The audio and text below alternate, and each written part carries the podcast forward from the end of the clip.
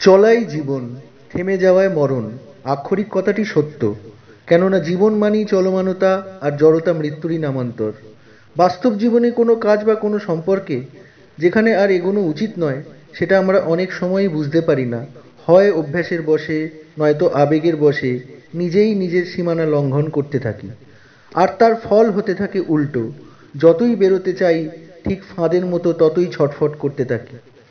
জীবনের আসল বা বৃহত্তর উদ্দেশ্য ভুলে এসব ছোট্ট ছোট্ট বিষয়েই সময় পরিশ্রম, অর্থ, উদ্যম হারাতে থাকি।